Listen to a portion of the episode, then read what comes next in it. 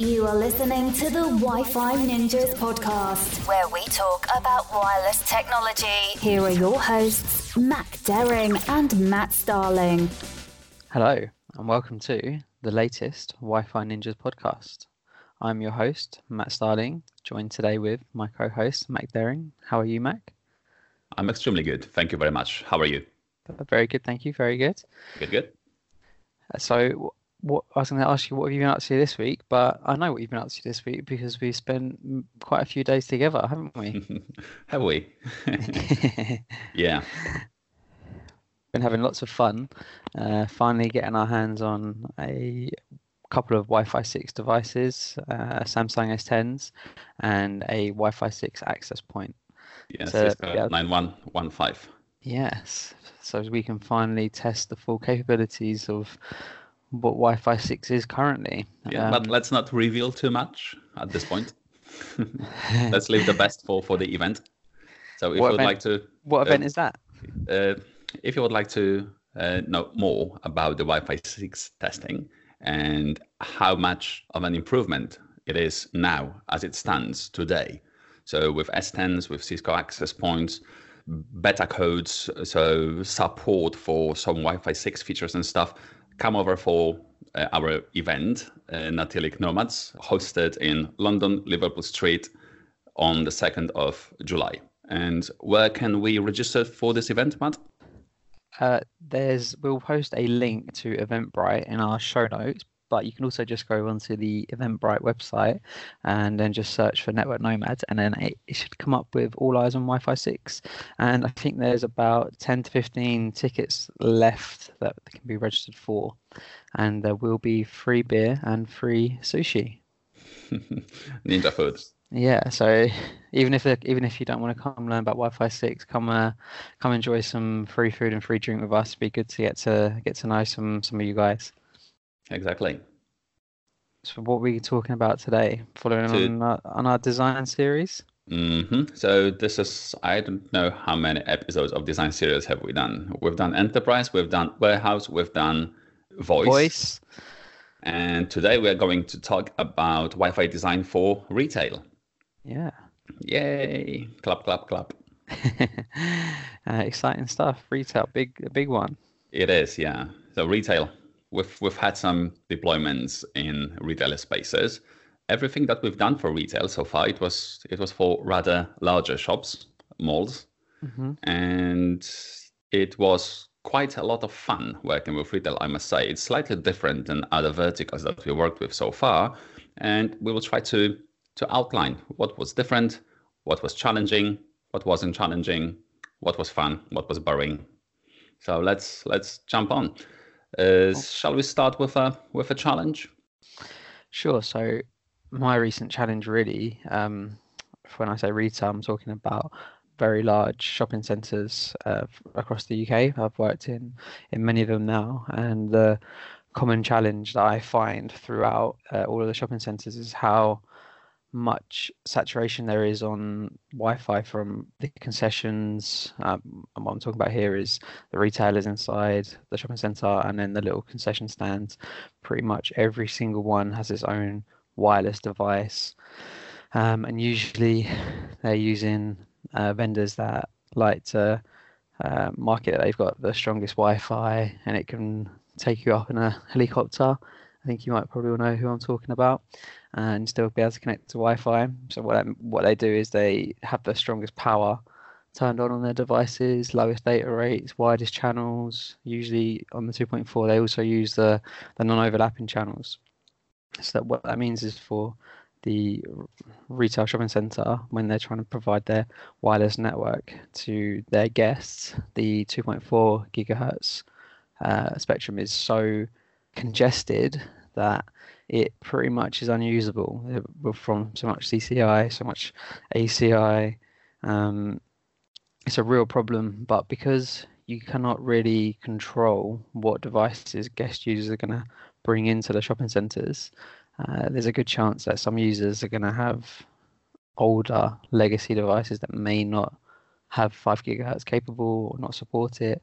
So the retail management usually still want you to support the 2.4 so all of their customers can use the Wi-Fi, even if you try and explain to them that the 2.4 is so congested it's barely usable and they're not going to have a great experience. So I'd say that is my common denominator and recent challenge that I have throughout all of the shopping centres. Yeah, and it's worth adding that if we do enable users to use 2.4, it will affect the other type of users that do not have legacy devices. Maybe they can do better than devices on 2.4. Knowing that 2.4 is congested and enabling it is really not the best idea in the world, I think, because then you have to think about maybe like, you know, band steering, uh, steering people towards 5 gigahertz, and that would increase the association times, reassociation times. It will not steer all of the 5 gigahertz capable clients towards 5 gigahertz. Some of them, they will still stay connected on 2.4. And if they are connected on 2.4 that is really of poor quality, they will have poor experience, right? Yeah, for sure yeah so that's that's always like a, trying to find a balance between what's what's best for compatibility versus user experience i have um i have another recent challenge that happened to me in a uh, in a shopping center which is funny now but at the time could have been quite bad which i think I think some of the listeners may may find interesting. So i'll just share this as, as well. Um a little while ago i was doing some switch replacements um, in one of the in, one, in the shopping center um, in some of the the uh, service cabinets when they're usually in the kind of like service corridors behind the shopping uh, behind the shops inside the shopping center and they are at quite a height some of the time. Um, and we had to do it out of hours. And i was doing it with another guy because we had to be working at height so someone would be at foot in the ladder, and one of us would be up there taking a switch out and replacing it. And I think this is the second or third night in a row we're doing doing these changes, and we'd got to the last cabinet where we was replacing a uh, a switch in a uh, in a switch stack that um, needed to be upgraded, and then this last one it was in a it was in one of these service corridors, um, and the cabinet was quite high up, but there was also a load of piping like running through the uh, corridor, so it was not easy to access this cabinet. And to be able to get this switch out, we had to completely take uh, the side and and the front glass door off of the cabinet. And it got to it it got into now about five in the morning, and I'd replace the switch and it come back online and everything was working fine. So was I was putting the uh, the cabinet back together. I managed to put the side on, and then I was putting the glass front on, and you know you have to kind of like push it in at the top to where the little latch is, and it, go, it goes in a little bit, and then you can then put the bottom bit in. So I'd got the top bit in, and I was doing the the bottom bit, and the my mate that was with me was kind of like standing underneath me, holding the ladder. He was like directly underneath me, and I was at a really difficult angle. And as I was putting the uh, cabinet door, the, the front door, glass door back in, I'd like got it into the top bit. And as I was trying to push it in to put in the bottom bit, it'd come out at the top and I hadn't realized. And then it like I dropped it basically, and the guy's like standing underneath me, and I've just seen it start to fall, and I've gone so to catch. He's collected yeah. it with his face. He was literally about to collect it. He's standing right underneath me, like, oh, and uh, this glass cabinet door. Is coming from like quite it's quite a fairly big height and he's just standing there like waiting for it to come. I've gone to like catch it and i missed it the first time and as it like fell like beneath my like past my legs i managed to lean down and just catch the top of the door with my fingers uh, and it literally just like was about to hit him and i managed to just catch it and I cannot tell you how shaky like my legs went after that, trying to put this tool back on. But yeah, that was a, a challenge that I had with working at a difficult um, location for a cabinet. It was at height, but also had all this piping running through, and it was like late in the morning. And yeah, I could have uh, really hurt my friend that was kind of foot in the, uh, ladder. So that was one of my uh, other challenges that I thought that you know it's maybe not quite Wi-Fi related because I was working on a switch, but it was in one of the centers that we was doing Wi-Fi for. Uh, but yeah. Yeah, that's that's interesting. So how how high was it above the ground? Uh, no, it was is uh, I'd probably say is like five six meters maybe. Okay, that's quite high for for Maybe, a switching yeah. cabinet. No, it was it was really high actually. Uh, I can't think of how like yeah, it was, it was it was a good height, but um, I was pretty much at the top of the ladder, at, working at a weird angle. So Did you have like some kind of support, like uh, you know, Plan B if you lose your balance or something? mm, uh, yeah, like grab onto a pole or the cabinet as I fell, or I just used my friend's face, you know. that, that, that, that's fair enough. okay, so I'll jump to my to my challenge then. Okay, Okay, I'll shut up now. Yeah, cool. Thank you. uh, so my challenge in retail was uh, I was working with with a big mall as well, and we were putting uh, Wi-Fi in, and the challenge was that people that were always coming to the building through the same door, right? You have like a, a main entrance, and this entrance was was quite big. It had three doors, but only one was open, and you were coming in through this left door towards the reception area, which was rectangular, like 20 by 20 meters. And really, everyone coming through the main entrance was associating with the access point that was that was closest, or at least most of them they were associating with the access point that was that was closest to, to the door, and that was that was quite challenging to get those clients to associate with different access points in in this area. So the legacy Wi-Fi struggled with overutilization of the access point closest to to the entrance, while the other one, even though you had like 200 people or 150 people in a, in this big room, uh, it was it was hardly utilized. So what we had to to to do is to install the access points with external antennas, and we went for high gain uh, sector antennas. We put them in the not corners but close to the walls on both sides of the reception area, pointing towards the entr- entrance doors. And we angled them slightly down and slightly to, to the sides, facing away from one another, uh, to the point where, where you were walking through the room from left to right side and back, you would roam between these two access points, which which was quite quite great actually. So try to imagine that you have like a busy period of a year and it was a busy reception area and you have 150 people coming in.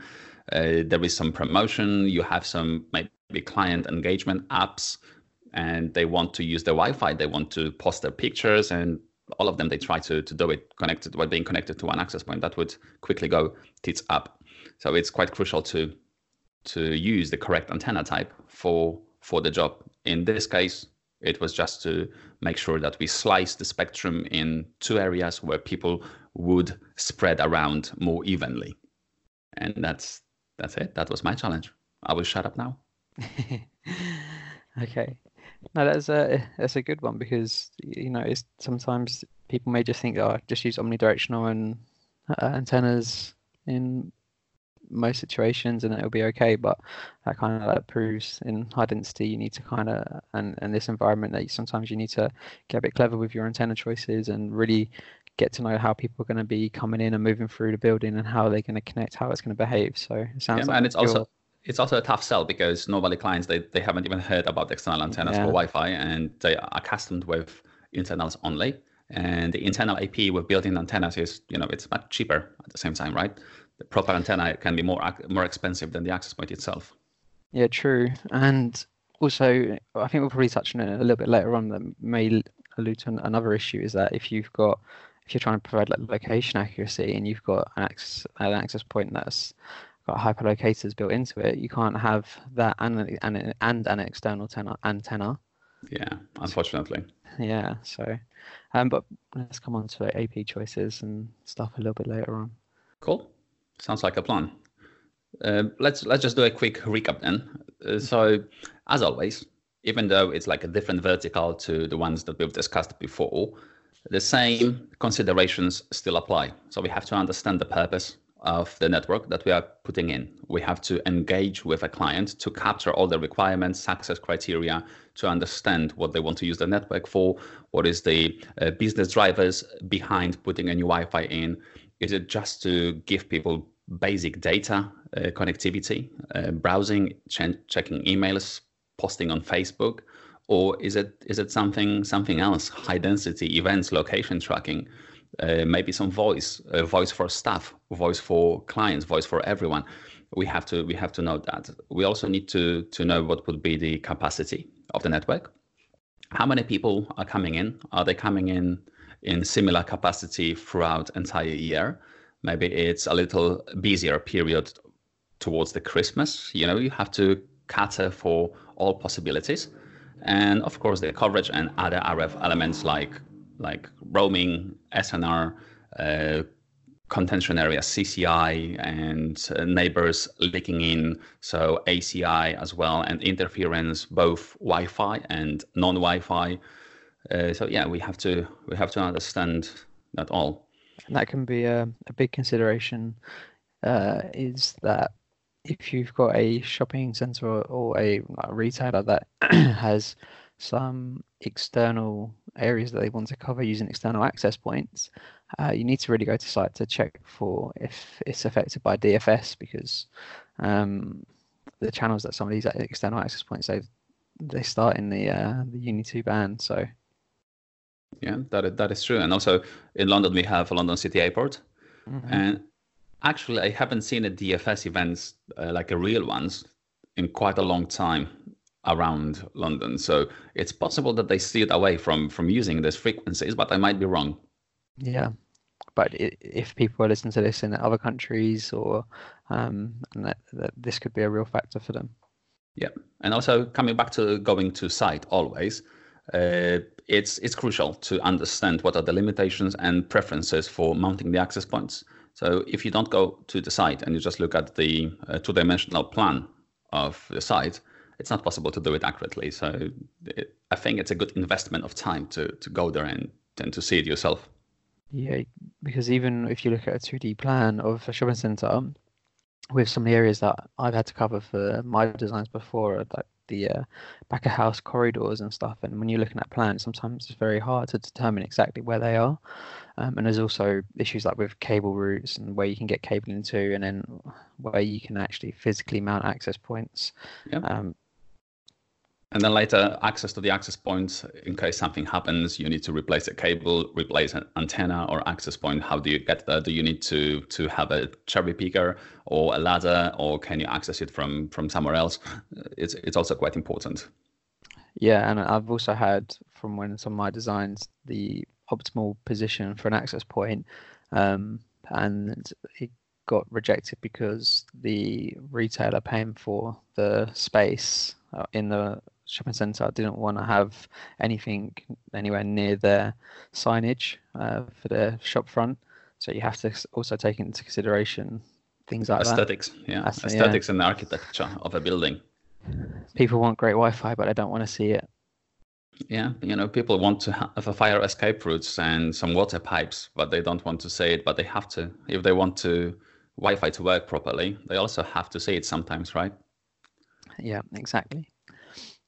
Okay, uh, should we move on to the retail design challenges? I think we're starting to kind of ease our way into there anyway. Yeah, we've already started. So yeah. probably num- number one from me and top of our list is is high ceilings. Uh, pretty much every retail store, mall, shopping center I worked with had extremely high ceilings, uh, which makes it very difficult to mount omnidirectional antennas onto and also, even if we use suspended brackets or, or, or, stuff that's hanging down from the ceiling, it can still be too too high.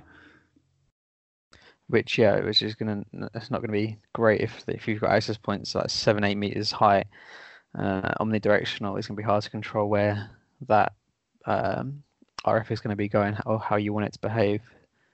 Yeah, yeah, and this is a massive thing. If you listen to our previous episodes, uh, one three for what, uh, where we touch upon uh, design for warehouse, we've discussed this high mounting of access points and how it affected the roaming for the users in the big production hall, where you have 20 access points, all of them mounted at 15 meters high or 20 or 25 meters high, and each and every one of them covers entire warehouse, which is probably not ideal. No, so yeah, that's why going back to what you're saying about picking the right access point and antenna for the job, is crucial in this kind of in, environment. Um, so the next challenge, uh, I would say, is obviously around the amount of co-channel interference and adjacent channel interference from from the store concessions and the stands, um, and pretty much saturating the whole 2.4. What I always try and say to the retail management if they can uh, send out a communication to offer the guys that have their own wireless about bringing them onto their network and then offering them an SSID with a VLAN controlled by an AP group in a certain area. So you can still provide wireless coverage for what they need to do, but also um, reduce the amount of uh, rogue APs on, on the network and the amount of contention. Yeah, and that's a, that's a very important point that you just raised here, because uh, people they just don't don't trust shop managers, uh, the, the tenants. They won't trust the landlords that they will provide a good quality Wi-Fi, and they think that if if they put a small access points into every uh, into every concession that would be better for them. But actually it's not the case right? Because if you have like 50 concessions small shops around a big open space and everyone installs 2.4 gigahertz access point then it, it won't work at all will it? So it's no, it's, it's and, bad. and also the retail management they usually have written into the contract with the concessions about uh, decibel sound levels that they can have coming from their stores. Mm-hmm. Um, and then I, from recent work that we've done with shopping centres, is helping them to write something into the contract about the same principles applying to the Wi-Fi so that their Wi-Fi cannot bleed out from their stores after a certain level, and it's written into it's going to be like written into the contract the same way for sound decibels. Yeah, but also like when you think about the small shops, uh, these concessions, they probably won't know what's the level of leakage from their own access point. They will have yeah. their own standard, like oh, we use Meraki throughout all our concessions around the world, and they will just put a Meraki in, and then mm. you know it will cover quite a lot. And it's not as easy as with sound. You put sound down and it doesn't leak from from your concession to the outside, but you reduce the power of the access point transmitting power and it still goes outside widely normally. And yes, obviously it's not as easy to uh, monitor. You can just turn the volume down and you can hear it goes down, but if you turn the power down on the access point, you can't you can't really see or hear that. Um, usually with the device, um, the equipment that just the normal guys are, but so it keeps us wireless professionals busy because it means they've got to get us to come in, do a survey, show them how much signal is leaking out from the the stores, and then they've got something to go back and say, "Oh, your access point is way over what we agreed for it to bleed out into our center. Can you speak to your IT provider and get it turned down?"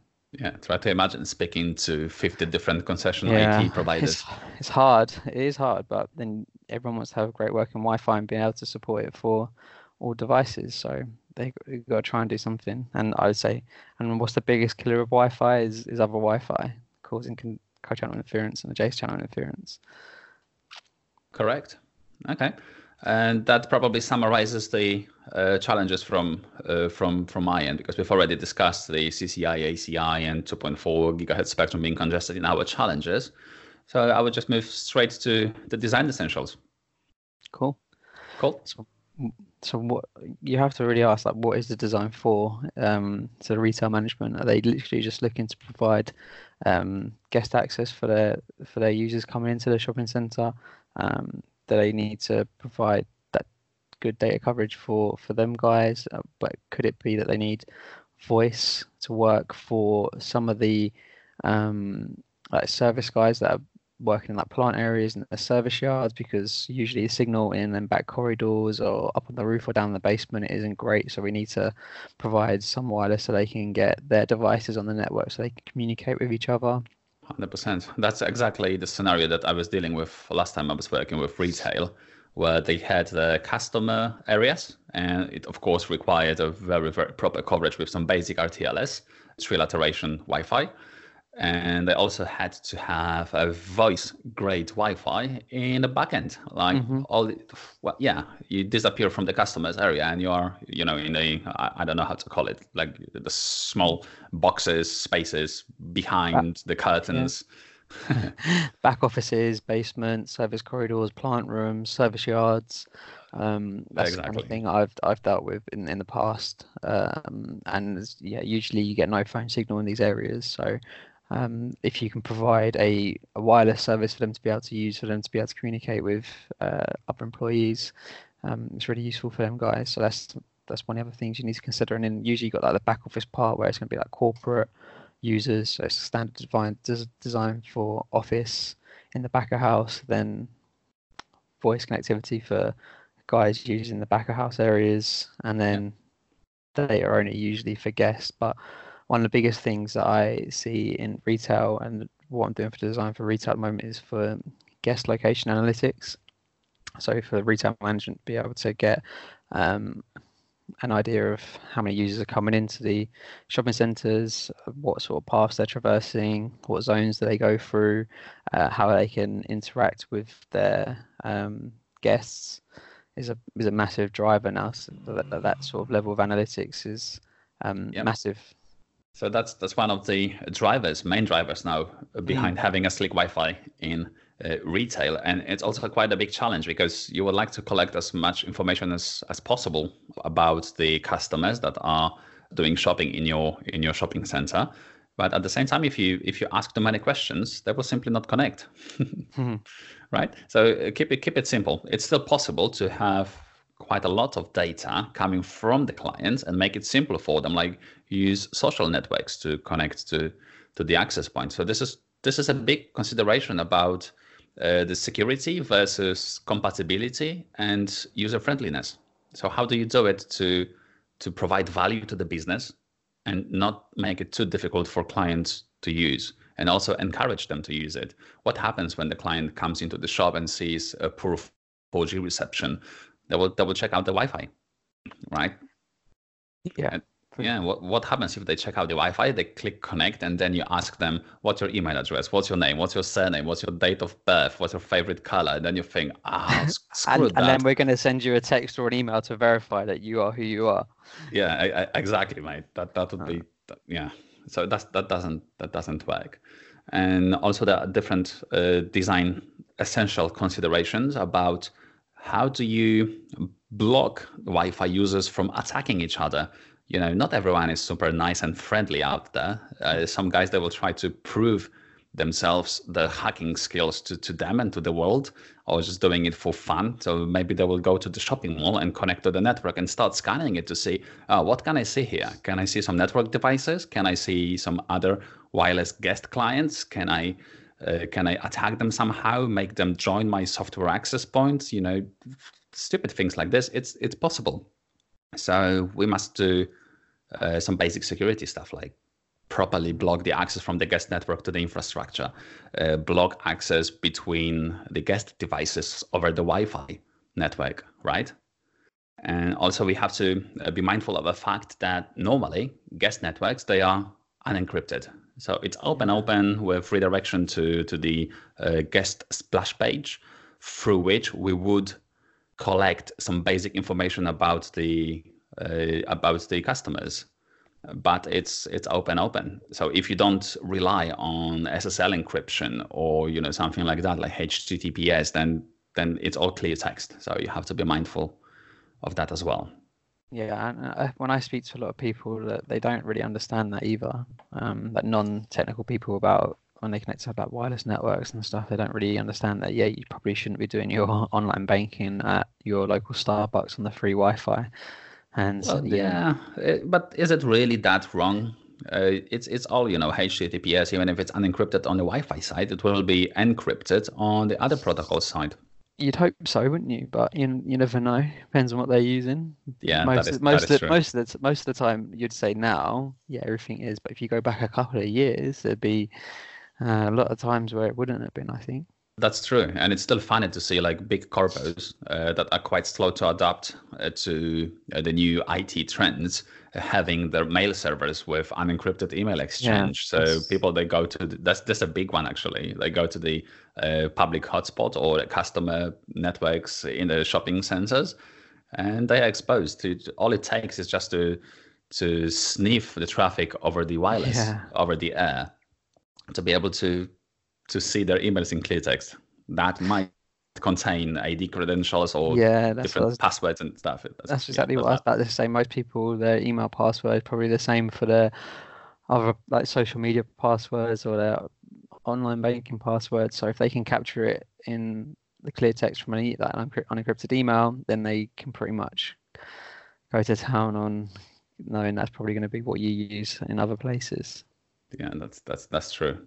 That's, that's true. why I, I, heavily recommend using some sort of password manager. I don't even know a lot of my own passwords because I just use a password manager, and mine's all in in in there, and just I just got to know my master password, and it all fires up. And it's, it's never been easier, right? You have apps that are cross-platform apps to manage your passwords. Yeah. Uh, corporations, they are not required, but expected to have some ISO accreditation about how they manage the information that's including passwords. And also two-factor authentication that that yeah that's 100% true. This two-factor authentication is so strong those days because it's not only about the password it's about what you own. You own this device and this device how do you unlock it? Normally it's like a 3d scan of your face or the fingerprint scanner or the iris scanner. So it's already extremely secure. So if you add this factor that, that's that's also amazing. But I think we're jumping a gun a little bit here. yeah, quite deep into security. That and that doesn't sound like us at all, does it? To get excited and carried away with what we're talking about when it comes to Wi-Fi. no, no, not, not, not, at all. Okay, so uh, let's, where let's, are we? Where, we were we about uh, the essentials, design essentials, and we were talking about the adoption of the IT uh, by shopping malls, which brings us to the topic of value of this cutting edge Wi-Fi with or without apps, let's say. So try to, to think about the scenario where retail wants to have location tracking, which we'll, we will talk about a little bit uh, more about it in in a future episode and in a sec. Uh, how do you how do you track them? What do you use? Do you use just Wi-Fi? Do you design to use Wi-Fi that for a main factor for for the location tracking? If the answer is yes, then what is your goal?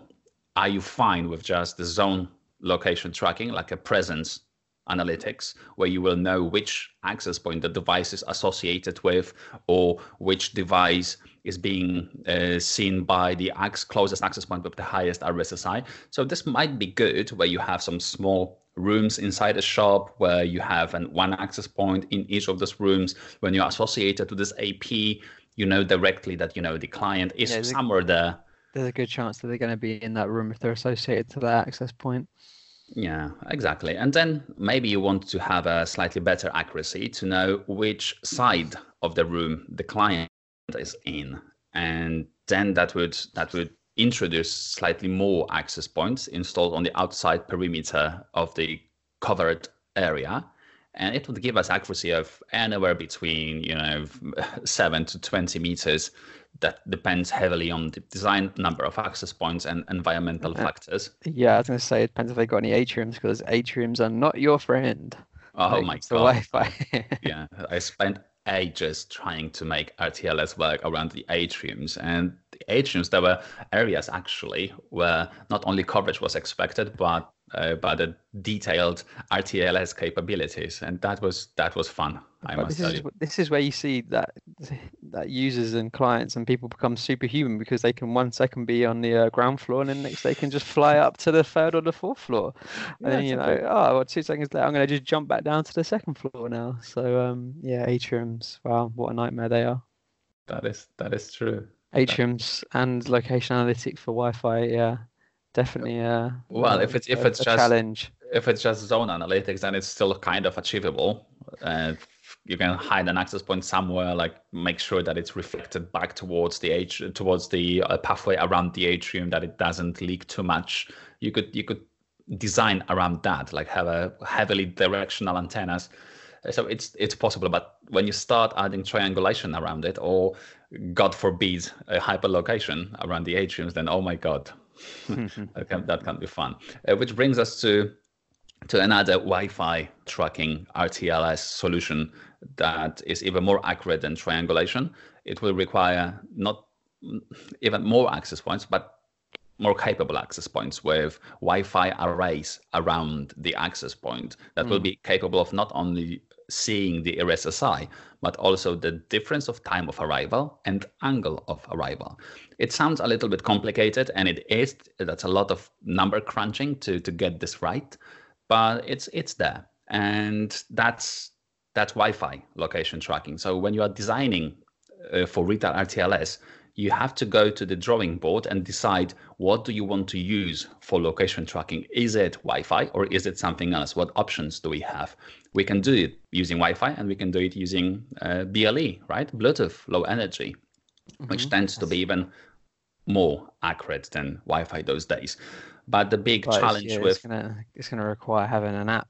Yeah, and why is it does it does it need an app? What happens when you are not associated to a Bluetooth device? What happens with your MAC address, Matt? No, it gets it gets randomized, so very hard to pinpoint who is using it because of the MAC randomization. Um, yeah. So yeah, but should we not give too much away about RTLS and uh, all of these different options? Because there may be an announcement very soon after this podcast about where we will yeah. be talking about it. Yeah, okay. you got me again, so I got carried away. I know. it, it's still it's still retail design as well. It's not essentials anymore. Essentials will be RTLS, but diving deeper into that that's that's not an essential okay so let's let's let's move on yeah, we we've, we've teased we've teased them now so um the other the other thing uh, that's that's a bit of an essential that i think we we may have skipped over was um the capacity of the uh, stores during different times of the year. So like when it comes to like Black Friday or or the Christmas period, how many more people are going to be there? So um, you need to design for the density of users for uh, what it can be. Yeah. And the difference the busy periods can be massive. Last last shop I worked with, it was like eight times difference because they had a heavy marketing campaigns uh, focused on a Christmas period, and over Christmas it would be like you know 500 users versus 4K. 4,000 yeah. users over the Christmas period. It's it's massive and then yeah so you've got to take that in, into consideration because even though it's only going to be maybe a few times during the year it wi-fi is still going to be expected to work on them times of the year so you've got to design um, and configure your network to work uh, yeah. for them sort of scenarios also like you know catering for 4000 devices versus 500 it changes the scope of a network design massively, not only just, from the Wi-Fi little perspective, bit, yeah. yeah, but also from a cabling perspective, number of access points, number of switch ports required, PoE bandwidth. Uh, required, yeah, exactly, bandwidth pipe to the internet, uh, one uh, bandwidth to your data center if that's if that's where it all it all goes. It's it's a lot of things to think about. Sometimes the retail managers they may say, okay, let's just let's just you know give people very basic connectivity over Christmas while giving them a proper voice quality, high density, high throughput experience in in other periods when it's not that busy. Exactly. Um, okay, so shall we now move on to the next part? Which is the drivers behind having a slick Wi-Fi in mm-hmm. retail. We've discussed. We yeah, we've touched on it again. Like we know we jumped ahead again, Mac. I know. We're so bad. All right. So, what did we discuss? That the main drivers for having a nice, sleek Wi-Fi in retail is going to be just providing guest access for the users coming in. Uh, we want to be able, they want to be able to get analytics for the guest users that are coming in. So that'll be like the location, uh, design. Um, yeah, but um, Matt, what is the main main driver from the business perspective why would they want to put wi-fi in? Because they are so nice to, to the users? No. What do they want? Data. Yes and what what do they use this data for? Understanding who are coming in so they can market better to the users. So targeted marketing um well one of the um benefits from one of the, the location designs that we did was that they the, the, retail management, they could see what the busiest entrances to their stores were, uh, to their stores were, and then they could put the, the their main marketing campaigns at these entrances. Um, and another interesting one was that they were able to get an understanding of what the users, how the users were moving through the um, shopping centres and the different if, if you was like a, a male over 30 what way would you go? If you're a, a female um, over 30 like what is your kind of like shopping habits and trends? And then they can maybe move stuff around so the way that people are going to flow through the center they can target and put different uh, marketing in these areas or push their their campaigns that they want to to to these people that's true and i would say it's a bloody cheap a cheap way of getting a marketing email list of, of your customers. If they if they don't use social media and if they do you can even have um, uh, how do you call it? Like the ethnical mm-hmm. information about about different different types of people from different countries. Uh, i know it sounds a little bit you know weird uh, the tracking people's activity in, in this way. But you don't put any names behind it. It's just for statistics, just for making sure that the stuff that we sell is targeted to the to the right audience. Yeah, and um, also getting users to stay in the centers for longer. So once they've been there for a certain amount of time, send them a notification like, "Hey, go get a free free coffee on us at XYZ coffee shop. So then they now go buy a coffee, but they also buy a sandwich or a muffin or another coffee or something else. And then now they've got a bit more energy, so they stay in the shopping center for longer and they actually start spending more money there. So yeah, all very yeah. It's also the encouragement for loyalty programs, but all, all that requires uh, like the engagement element, it does require an application. So it, it yeah. it's also quite important to consider how we would push people to install your shop application on their phones. Very true. Very true. Yeah. And is there anything else behind drivers? So increasing sales, knowing more about people. I think that's that's pretty much the core. Yeah, so for the for like front of house areas, that's the core is, is providing guest wireless access to get your data and use it to um, market market better and also being nice. Yeah, it's, it's also at the kindness of their heart. You know, they they love their users so much they just want to be able to give them free Wi-Fi. That's it. Exactly. No other benefits. No. Do you have a then, single retail store that does that? Oh, all of them. uh, and then uh, the other areas that they obviously requirements for, like we're talking about, is like back offices, um, service corridors, service yards, um, plant rooms. Sometimes I've seen that before. Workers with their like PDA or whatever devices, yeah. and they've and got. That brings us again to to the design basics, right? Yeah. Have to have the RF basics done right Do a proper proper survey. Yeah, your AP placement design can be very different for front of house to, to the back of house areas. Yeah, that's that's hundred percent the case. And again, it doesn't matter what you design for. The basics they must be done done right, and the proper equipment will not change uh, will not improve the crap design. So even if you go for like a juicy AX access points with the best on the market controllers, and if you don't do a proper survey, it still won't work. Exactly. Um, okay, cool. So should we move on to the next part of our? Yeah, uh, vendors. Do we want to mention vendors' names? Well, I vote yes. Okay, so so because it's quite interesting. Like you know, if you're on the market for for resale, then it's it's good to to call some names. I think that we are familiar with, that we worked mm. with, and that we had some experience with. So what, what, what do you use normally? Yeah, I mean the main one that we, we always use is Cisco. So Cisco LAN controllers, Cisco access points. We use Cisco Prime for the, the mapping of the access points to pull that information and put it into Cisco CMX, um, and then push that from Cisco CMX up into Cisco DNA spaces. Um, yeah. And I know.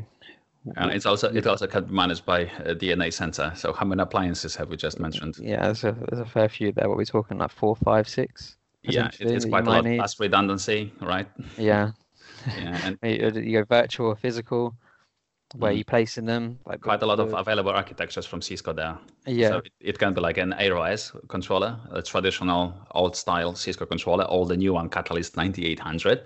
Uh, they basically both do pretty much the same thing, with Catalyst being newer and being based on the IOX uh, IOSXE XE code. Yeah. And then how where do you place it? You place yeah. it in a cloud, private cloud or public cloud or as an appliance or embedded in the switch or ISR. Yeah. Uh, what's the difference in central switching, local switching, central local authentication with some backup or no backups? What do you use for authentication? Do you use Cisco ISE? Do you use a different NAC server or you just stick to a simple radius? And then that's so many considerations about how to build a proper architecture because then there is, there is a CMX. Do you always use CMX, Matt? What for the location stuff? I mean, I have personally, but you don't have to now to get some the analytics. You could just be pulling that information from from DNA spaces and use a connector to the connect to the uh, wireless LAN controller. But yeah, exactly. when we talk, well, I just want to touch on what, what we what you were talking about there about all, all the different considerations. That's just from the appliance or virtual, and yeah, just building on from what you were you were saying there, Mac, about from the appliance perspective, um, having it physical or virtual. Uh, who we're working with at the moment, design for they, the retailer retail management, they want to come up with like a portfolio design to reduce the amount of physical kit required to go to each site. So then that takes into some some more set of considerations of what sort of appliances or what vendor you go for. How do you design that sort of network to really reduce the amount of uh, appliances going to sites yeah, and still to provide... today it's easier than, than than ever right or to reduce the footprint in your data centers and and on sites if that's what you're after because you can go a for a cloud-based solution like uh, meraki or, or mist or, or different vendors which we don't have too much experience with mm-hmm. or even with new cisco controllers you can put them in a public cloud and make it work as a locally switched thing uh, called Flex Connect. Yeah. And then do you need like a, a CMX appliance? Because CMX appliance, you cannot uh, put it in the cloud. It does all the data crunching for for the hyperlocation if that's what you're after. So yeah. hyperlocation equals CMX now because you really need that to, to do this heavy lifting for the network. So yeah, so it must be put close to the controller, I would say. Yep, and also you get limitations of of, of how many access points you can join to the uh, different controllers. Like we ones that we were just talking about. So different options there have been a bit of a factor. Yeah, and also if you don't need the hyperlocation, I think it's it's a fair statement that even with traditional Cisco, so fully featured solution that is like you know quite well known and quite popular and and well very popular, uh, you do not need to have a single box uh, on site now. I think it's possible to to virtualize most of it. So controller yeah. can sit in the cloud. Then you have DNA spaces that can do basic location analytics without additional boxes like like CMX uh, on premise. And do you still need to to have an appliance like a prime appliance to upload maps to DNA spaces, or is it built into DNA spaces now? Uh, well, it's it's very new, but you can put maps into DNA spaces now. Yeah, so that that reduces the box count by one. Yep. so we're starting to drop them off slowly. Yeah, it's it's it's getting there. It's getting there. So the next one for virtualization that would be amazing to have is, in my opinion, a DNA center. And uh, I'm not sure about the CMX, but you certainly can do data crunching without the CMX if you are using a different vendor to Cisco. So the last time we were doing quite a lot of RTLS tests, we were testing it with with Mist, mm-hmm. and it has blown our minds away with the uh, with the accuracy of the Bluetooth-based location tracking, BLE, Bluetooth Low Energy, VBLE with virtual beacons. We will talk about it in the future episode, but for now, uh, my take on it is that Cisco is amazing. It's extremely complex, but it can be perfectly suitable in some or most scenarios. So you can't go wrong with that. It's an ultimate amount of uh, granularity that you can go for, and you can make it work in every scenario. But it's it's complex. You need to have a couple of boxes. If you want to do hyperlocation, very accurate location tracking, that's challenging from the architectural perspective. Is it going to work well? Yes, but it's difficult. However, with Mist, you can achieve pretty much the same using BLE instead of Wi-Fi and have no infrastructure. You just, well, no infrastructure in comparison to what you would need in comparison uh, to hyperlocation from, from Cisco. You still need to connect access point somewhere, right? Very true. Very true. I would just just want to add last time. Uh, I know it's it's it's been quite a long time since we were talking about the retail design, but uh, with Mist and the retail, it really relies on the application, while Cisco it relies on, on Wi-Fi, and Wi-Fi is not as problematic yet with MAC randomization. So even if you have clients that are not connected to your Wi-Fi network, but they are uh, they are there, you can still have some visibility into clients that are coming back to your shop and this this kind of stuff. And even if you if you need a better accuracy and uh, more information, but you don't care too much about the people's profile, all it takes is them for them to connect to Wi-Fi network, and it's easy for you to push your client to connect to Wi-Fi without installing apps. By connecting to Wi-Fi, your device starts talking, and then you can use this, you know, activity from the device to locate it quite nicely to have the movement patterns and this kind of stuff without applications. It would give you very basic stuff, just a client count, devices types, dwell time, returning customers, this kind of stuff. But the main take is that the app is not required. With Mist, however, it uses BLE, and uh, mm, BLE is a Bluetooth Low Energy. If it's not associated with something, then uh, Bluetooth randomizes MACs uh, pretty much on every device now. So you won't be able to have these basics for as long as you don't have an app. So Mist equals app. Application is quite uh, easy to, to do today because you have partners that are dealing with applications mostly and they will capture the requirements from from you and give you an application that will that will give you what you need from the location tracking capabilities and engagement.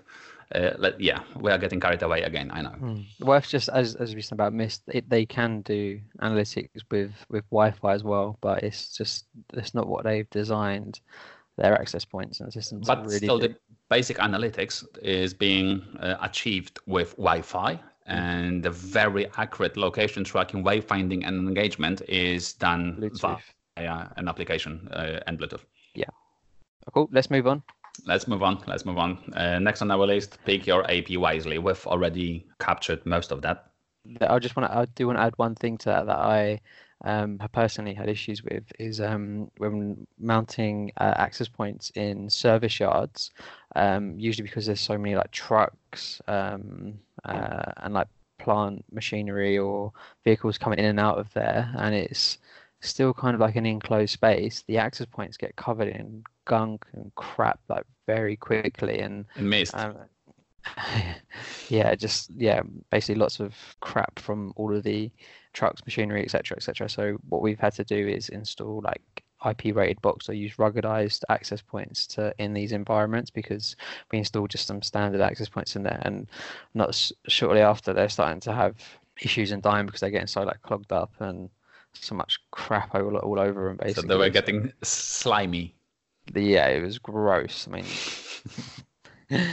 yeah. So that's just when when we talk about picking our IP wisely. So what's the Um, difference between the access point getting slimy and dirty versus NEMA enclosure that the access point is put in getting dirty and slimy? They're both getting dirty. Yeah, but it's protecting the actual access point and not getting into the um into the port into the into the ports and then getting into the access point and stuff because it's, it's protecting the in the enclosure or use the the ruggedized version of access points that are not as susceptible to this kind of environment Yeah.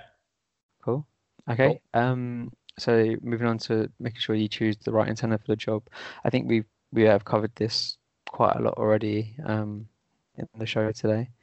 Yeah, definitely. Uh, what we haven't covered yet is the configuration part. Mm. Let's let's move on to that. So, would you mind?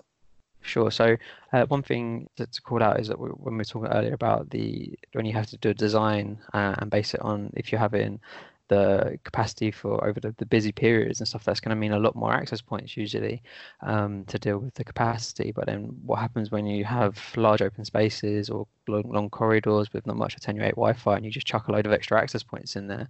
Uh, like we said earlier, the biggest killer of Wi-Fi is other Wi-Fi, even your own Wi-Fi, causing co-channel interference on yourself. So um, what you're going to need to take into consideration is that you're probably going to have to disable some of the the 2.4 radios um, to make sure you're not causing co-channel interference on yourself, or getting access points that they've got that fl- the flexible XOR radio, so they can flip between um, dual 5 gig, 2.4 and 5 gig, or go monitor mode and and 5 gigahertz is one of the things I would say that you need to take into consideration. And just talking a little bit more around cross-channel interference, so uh, Wi-Fi interference. It's again a question of what you want to to achieve in your design. If you're designing for voice solely, sometimes it happens. Then go back to the episode where we discussed uh, voice over VLAN, wireless LAN uh, design. voice over wireless with yeah, I guess uh, we are discussing quite a lot about the channel allocation and what UNII bands we are using there to achieve best results with all devices from major brands on the market. So it might not be practical sometimes to use all three UNII bands. and that's what, what I was just about to allude to as, as well as that, going back to what Andrew was saying about having like an eight channel plan. I really don't think that's going to be sustainable for this kind of environment with the amount of co-channel interference. No. yeah, so you go back to the, the design for, for wireless with Andrew, but um, but when you're designed for retail, you're most likely in most situations. I'd be very surprised if you can go to a eight channel plan on five gigahertz and not have channel in overlap. Um, and I'd definitely say stick to 20 megahertz wide channels because uh, in most cases they don't need to have the throughput that, that level of throughput from a bonded channel and if you bond channel it equals more interference lower SNR poor, poorer performance of your Wi-Fi yep um, and always match match the transmitting power of the devices, which in most cases is around or below 17 dBs. Yes, good point there, Mac. Mm-hmm. And be careful with the bells and whistles. So re- recently, I really had a challenging couple of weeks with one of our clients where we had a top of the range Cisco implementation, and it was designed for for wireless first and, and voice uh, it, it wasn't a retail, but it's transferable here easily. We had all these bells and whistles turned on. So we had 802.11r, V, and K, and uh, we had Flex Connect with AVC application visibility, so uh, inspection using NBAR done on the access points because since they are Flex Connect, then it's not the controller who does the inspection, it's the access point.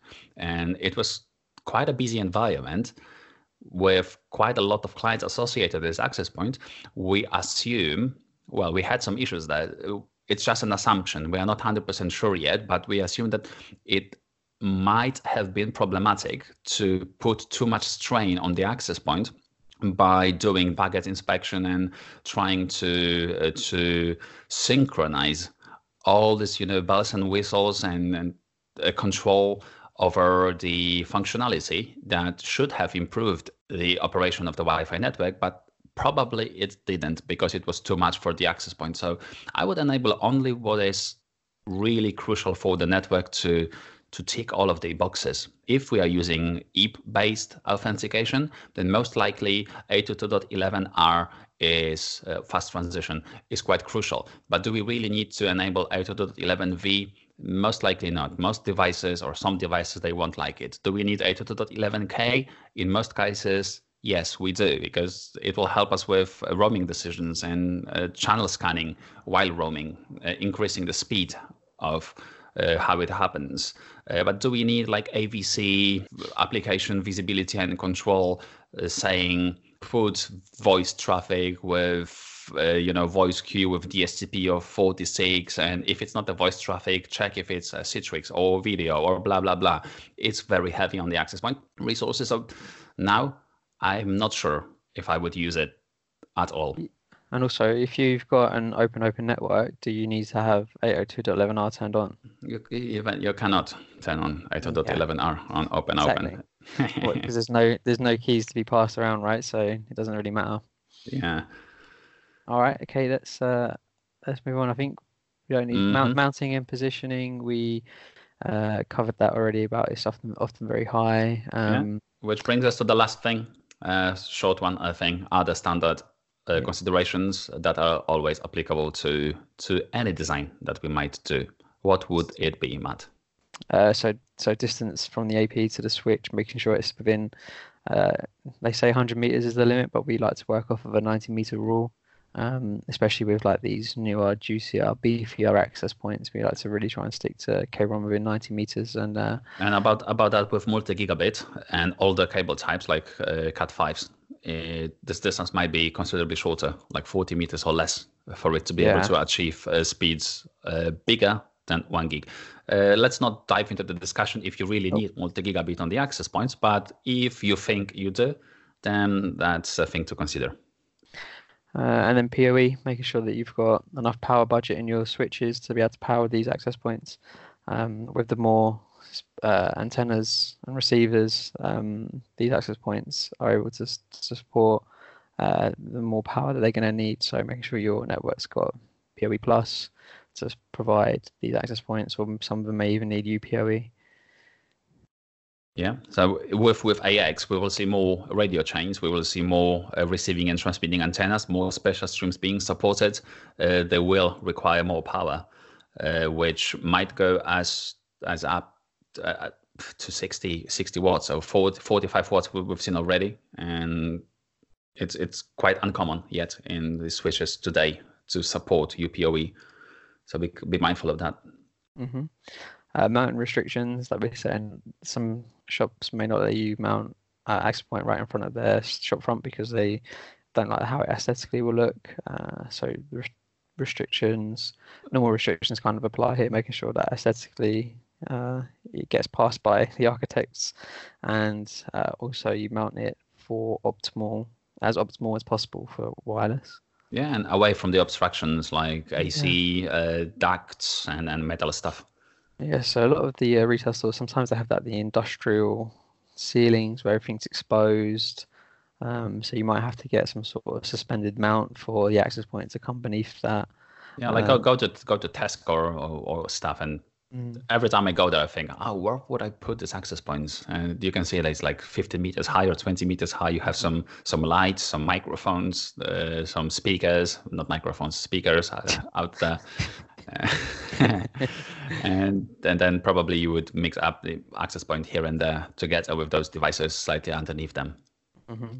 Keep an eye out for any interferers. Uh, what I found a lot in retail is um, the passive infrared uh, sensors for the security that that work on 2. that hasn't that interferes on 2.4 gigahertz. I found. Oh, and we might add to the challenge in retail. CCTV is very common, and in listed retails, uh, wireless CCTV is very common. So be careful with wireless CCTV as it can eat up entire 2.4 gigahertz spectrum if that's what we are using. Yeah, so that's when it's important to go to sites, do your spectrum analysis survey. So if there is any devices like that that you can then prove and go back into the management and say, hey, we really can't use 2.4 unless you're turning off these devices because it's just going to kill the spectrum in these areas. So yeah, exactly. Oh, and I just just uh, realized that we haven't discussed one little very small thing, uh, mm-hmm. which I just wanted to add: the uh, payment machines. I've seen uh, the card takers being wireless connected to, to the Wi-Fi network, and they required some special treatment. Uh, so they were like five gigahertz only, but were supporting only 802.11a, aka Wi-Fi 2, was it? yeah, would have been Wi-Fi 2, yeah. Yeah. So special circumstances sometimes require special SSIDs to cater for them. Yeah, point of sale stuff is usually very um, deemed as critical on the network. If that yep. point of sale stuff goes down and they can't, customers can't pay for their items, then they're not going to be happy. Yeah, then they have the items for free. cool. Um, all right, so I think that's probably covered everything that we wanted to cover today on our retail design. Unless there's anything else you can think of, Mac. Uh, well, mate, I can I can go on and on, but let's let's not go there.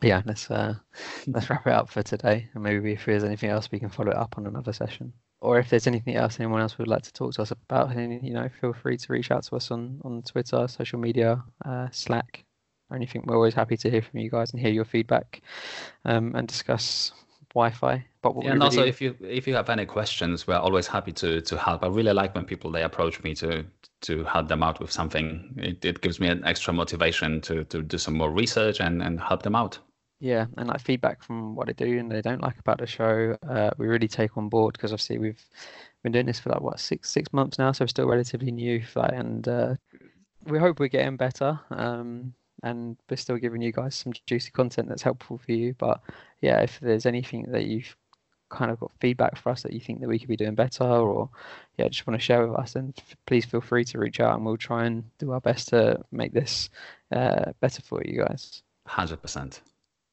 Uh, and yeah, and also just uh, just to bring it up again, the event that we're doing is just under uh, when it, when we release this podcast on Sunday, it will be not the Tuesday, but the following Tuesday after that. So it's yeah, like nine days away. The Yep. uh, Network Nomads event. Uh, there'll be a, a a link in the show notes that you can go on and grab a ticket for, or just go onto Eventbrite and then search for Network Nomads, and you'll be able to find it. Um, yeah, or just go onto our Twitters and stuff. We've we've tweeted about it a couple of times now, so you should be able to find it on there. Looking forward to it, Matt. Oh, we, yeah, I'm, I'm really excited. oh, mate, me too. It it was it was a little bit unexpected some of the findings, so it will be a lot of fun. That's guaranteed. for sure. But okay, right. Well, thank you for your for your time this morning, Mac. Thank Um, you. Speak to you soon, and thank you everyone for for listening. Uh, hope you have a good rest of your day, whatever you're doing. Thank you very much, everyone. Cheers. Have a good one. Bye. Bye.